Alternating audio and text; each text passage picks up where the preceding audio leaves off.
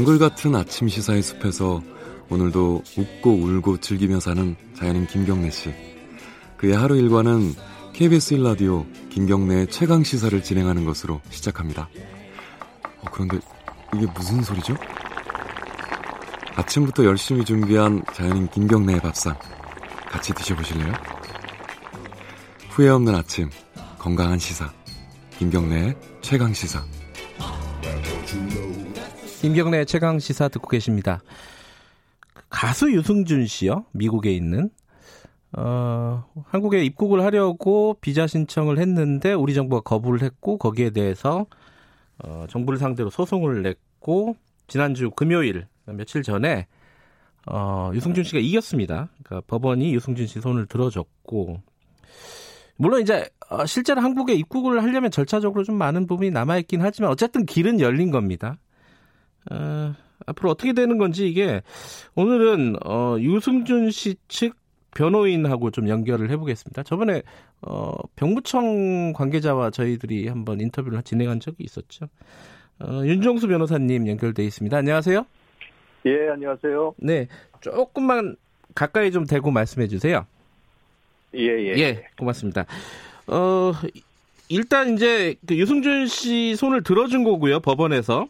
네. 바로 뭐, 어, 비자 신청이나 이런 것들이, 발급이나 이런 것들이 진행이 되는 겁니까? 어떻습니까, 절차적으로는? 어, 뭐 일단 지금 대법원 판결까지 나고, 이번에 예. 이제 파기 환송심이 난 건데, 네. 법원의 재판이 이제 확정이 되어야, 이제 그 다음에, 그, 취소된 이제 비자 발급 거부 처분이 취소됐으니까 거기에 대해서 후속 처분이 있어야겠죠? 잠깐만, 지금 그러면 확, 그 법원의 절차가 끝난 게 아니에요? 아직도 남았어요? 예, 예, 예. 어떤 예. 게 남은 거예요, 그러면? 어, 원래는 대법원까지 가야 이제 네. 다 확정되는 거 아닙니까? 근데 네. 저번 대법원 판결에서 고등법원에서 다시 판결을 하라고 했고, 네. 이번에 이제 다시 판결을 한 거고요. 예. 이제 거기에 대해서 만약에 상고가 있으면 다시 또 대법원의 판결이 음. 최종적인 판단이 있을 거고. 그러니까 정부가 다시 상고를 하면은 법원으로 또, 아, 대법원으로 또 넘어간다 이런 말이네요. 예, 예, 맞습니다. 음, 물- 물론 이제 유승준 씨 측에서 뭐 상고를 할 이유는 없는 거고요. 예, 예, 예. 지금 뭐 전무 승수를 했으니까요. 근데 뭐 정부는 재상고를 하겠다고 했고요. 그러면 정부가 만약에 재상고를 한다고 하면은요. 이제 네. 쟁점은 또 뭐가 되는 거예요?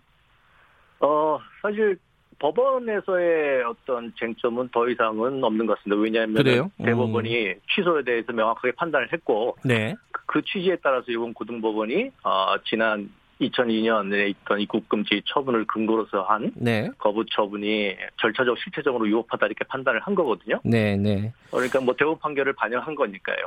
근데 1, 2심에서는 어 정부가 이겼잖아요. 네 네. 근데 3심에서 어 이제 대법원에서 파기환송을 하고 요번에 이제 대- 어, 법원에서 이 유승준 씨 측 손을 들어준 이유를 간단하게 좀 설명을 해주시면요, 청취자분들에게. 네, 뭐 저희가 주장한 게 네. 입국금지 자체가 이유가 없다는 것도 있지만 가장 중요한 주장 중 하나는 네. 그 의무 위반 내용과 제재 처분의 비대 관계가 있어야 되는데 아, 그게 좀 어렵습니다. 좀 간단하게 쉽게 좀 말씀해 주세요. 예. 쉽게 말해서 의무 위반의 내용이 어느 정도면 네. 그거에 맞는 제재가 있어야 되는데 네, 네. 지금 입국 금지가 있었을 때부터 13년 7개월이 지났거든요. 음. 네네. 그런데 거부 처분을 나간 건 네. 비례 원칙에 반한다 이런 주장을 했던 겁니다. 한마디로 과하다는 거죠. 지금까지 그 비자를 예, 안 내준 건데. 거는. 예. 예. 근데 이제 1, 2심은 2002년에 있었던 입국 금지 조치는 더 이상 다툴 수 없으니까 네. 그냥 거부 처분을 해야 된다 이렇게 말한 거고요. 네. 대법원은 그때 입국 금지 조치는 그냥 행정부 내부에서만 효력이 있는 거지 네. 그거에 대해서 지금은 다시 판단을 해야 된다. 네. 그래서 이제 제재 처분이 비례 원칙에 반하는지를 판단을 해라. 그래서 네. 판단을 안 했으니까 위법하다. 이 취지입니다. 변호인이시니까 이번 판결 나오고 나서 유승준 씨 측과 유승준 씨와 뭐 통화나 이런 걸 해보셨나요? 네네 연락은 계속 예, 있습니다. 어떻습니까 반응이 뭐라고 하던가요? 뭐 오랫동안 이호 정부에서 지치기도 했지만 물론 네. 이번 판결에 대해서 어, 좋아하죠. 반가워하고요. 어. 그러면 바로 이제 한국에 들어올 아, 물론 이제 재상고 가면은 또 법적인 절차는 남아 있지만은 네네. 법적인 절차가 끝나면은 네. 재상고라도 이게 이게 마무리가 되면은 바로 또 한국에 들어오는 게 진행이 되는 건가요? 어디 뭐그 일정이 그, 어떻대요? 예. 그거는 아직 정해진 바는 없고요. 아 그래요? 뭐, 예, 음. 예, 먼저 판단을 받는 게 중요한 거고. 네. 다만 뭐 계속 생각해 온 거지만 그렇게 입국할 수 있으면 뭐 들어와서 진심을 다시 한번 어, 국민들에게 말하고 네. 또 사회에 대해서 기여할 수 있는 방안이 뭔지 네. 어, 뭐 계속 고민하고 있습니다. 이게 그뭐 세간에서는 여론이 그렇게 좋지는 않아요 유승진 씨에 대해서 지금 예, 지금도 예, 그거는 예. 뭐 변호인도 아실 거고 어, 네, 유승준 네. 씨도 아실 텐데 예. 이렇게 여론이 좋지 않은 상황에서 한국에 들어와서 활동도 만약에 하신다고 해도 예, 예. 제대로 될지 좀 걱정 의문이 돼요 의문이 들어요 네네. 그럼에도 불구하고 계속 한국에 들어오려고 이렇게 노력하고 시도하는 이유를 예, 예. 간단하게 좀 설명해 주신다면요. 뭐 그거는 여러 가지 이유가 있을 텐데요. 네. 지금 뭐 유승준 씨 입장에서는 한국이라는 게 단순한 네. 외국이 아니고 네. 본인이 사실 태어나고 또 젊은 기간 보냈고 또 여러 가지의 사회적 기반이 있는 곳이었거든요. 네. 사실 그런 곳을 어, 더 이상 들어오지 말라고 하는 건 어떻게 말하면 어, 고국에 대한 데서 이제 들어오지 말라고 한 거니까 거기 네. 가고 싶어하는 건 당연한 거고요. 네. 그리고 이제 애들이 크면서도 계속 물어보나 봐요. 왜 아버지는 들어갈 수 없는지. 아하. 뭐, 네, 네. 그거 그게 이제 계속 가슴에 다가오고 또 이제 들어가서 국민들한테 진짜 국민들을 접하면서 얘기를 해본 적이 없거든요. 그동안 네. 들어오지 네. 못했으니까. 그래서 그런 것도 얘기하고 싶고 거기에 대해서 어, 이해를 또 바라는 분도 있을 거고요. 네. 그리고는 이제 지금까지 아까 말씀드린 여태까지의 이런 많은 세월 동안 있었던 이 괴로움을 네. 어떻게 말하면 사회에 기여하는 방안으로 또 바꾸고 싶은 또 그런 부분도 있을 거고요. 또 여러 음. 부분이 어, 사실 복합적으로 작용하는 것 같습니다. 음, 사회에 기여하는 방안이라는 건 어떤 걸 말씀하시는 거죠? 그러니까 본인이 예. 그 기회를 갖지 못했으니까요. 예. 그걸 해볼 시도조차 못한 거죠. 예. 그렇지만 본인이 여러 가지 이제 회안이 있거든요. 그런 음. 부분에 대해서는 일단 들어오는 기회를 가지게 되면 네. 들어와서 그런 방안을 여러 가지 모색해 보려고 하는 것 같아요. 근데 일각에서요, 언론에도 보도가 그런 식으로 난 게 몇 번 저도 본 게 있는데, 네. 세금 문제 때문에 한국에 들어오려고 한다. 여기에 예, 예. 대해서는 어떻게 보십니까? 뭐 그거는 전혀 근거 없는 얘기라는 거를 뭐 저희가 몇 번 밝혔고요. 그래요. 뭐 예. 뭐 거기서 예, 그거는 또 다른 전문가들도 이야기한 바 있습니다. 전혀 네. 근거 없는 얘기입니다. 근거 없는 얘기다. 예, 예.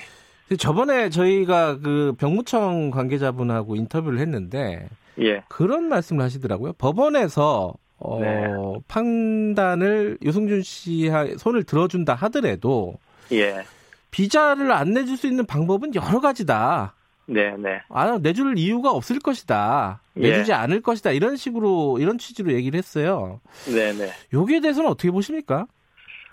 그러니까 이번 대법원도 그렇고요. 고등법원도 네. 어, 그런 재량권 행사를 적절하게 하지 않았다 해서 위법하다고 했지 않습니까? 네. 그러면 이제 재량권 행사를 해야 되는데 거기에 대해서 일정한 기준을 말을 해줬어요. 네, 네. 대법원 같은 경우는 뭐 몇 가지 얘기를 했습니다만 예를 들어서 외국인도 지금 뭐 징역형을 받고 최고 명령을 당해도 원칙적으로 5년간 입국 금지가 제한되는 것에 그치는데 네네. 유승주 같은 재해 동포에 대해서 기한의 정함이 없는 입국 금지 조치를 하는 건 법령에 네. 근거가 없는 한 신중해야 된다. 네. 이렇게 얘기를 한 바 있고요. 네. 어, 이번 고등법원 판결도 마찬가지로 기간을 정하지 않고 입국 금지하는 것은 가혹하고 네. 이미 오랫동안 질타와 비난을 받아 나름대로 대가를 치른 것으로 보인다라고 또 설치도 했습니다. 네. 그러면 그럼 예예. 예. 예.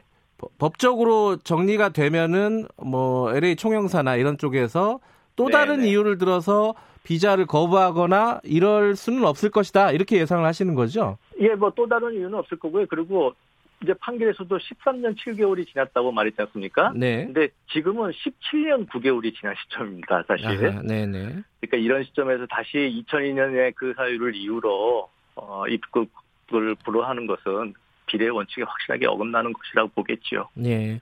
그 원래 이제 이 재판의 쟁점이 됐던 아, 시작이 됐던 그 비자가 F4, F4 네네. 비자지 않습니까? 예, 예. 그 이 비자를 유승준 씨가 신청한 이유라든가 이런 게 특별히 있는 건가요? 뭐 그 얘기는 계속 나오는 건데요. 네. 그게 뭐 영리 행위를 할 수 있다. 네. 그 비자가 그런 쪽에서 어, 포인트를 두고 얘기하시는 분들이 많은데 네네. 사실은 그 비자를 신청하러 간 거는 저희 어, 변호인들이 권한 겁니다. 왜냐하면 판결에도 나오지만 재해동포법에 따른 비자에 대해서는 재해동포에 대해서 특별히 포용적이고 개방적인 정책을 취하는 법으로 만들어진 거거든요. 네. 그렇기 때문에 그 비자로 신청을 해야 법원에서 소유의 이익이 있는지 그리고 그게 비례 원칙에 어긋나는지를 판단함에 있어서 어, 유승준 씨한테 유리한 판단을 나올 거를 기대할 수 있었기 때문에 네. 그렇기 때문에 F4 비자를 신청하라고 저희가 권유해서 그걸 한 겁니다. 뭐 딱히 그뭐 뭐 영리 활동 이런 것 때문이라고 보긴 힘들다 이런 말씀이신 거죠? 예, 결국 지금 이 네. 신청은 그냥 들어가고 싶다는 신청이에요. 들어가서 뭘 하겠다는 그 부분이 아니고 알겠습니다. 그 이게 재상고가 정부를 하, 정부가 재상고를 하면요. 어, 네. 앞으로 어, 법적인 절차는 한 어느 정도 기간이 남아 남은 것으로 예상을 하십니까? 변호인으로서는? 어, 뭐 이미 한번 다 판결을 한 거여서요. 예. 그렇게 어, 오래 걸릴 것 같지는 않습니다. 그렇게 뭐 음. 쟁점이 특별하게 있는 것도 아니고요. 네. 요번 판결 통해서 유승준 씨가 혹시 한국에 계신 분들에게 한국 네네. 한국 국민에게 전하고 싶은 뭐 말이나 이런 게 있었나요? 어, 뭐 판결 후에 제가 뭐 바로 들은 얘기는 없고요. 네. 뭐 그분에 대해서 이야기가 있으면 저희 변호인을 통해서나 예. 아니면 뭐 적절한 방법을 통해서 이야기를 하지 않을까 생각을 합니다. 예, 알겠습니다. 오늘 말씀 여기까지 드릴게요. 고맙습니다. 네, 고맙습니다. 유승준 씨 측 변호인 윤종수 변호사였습니다.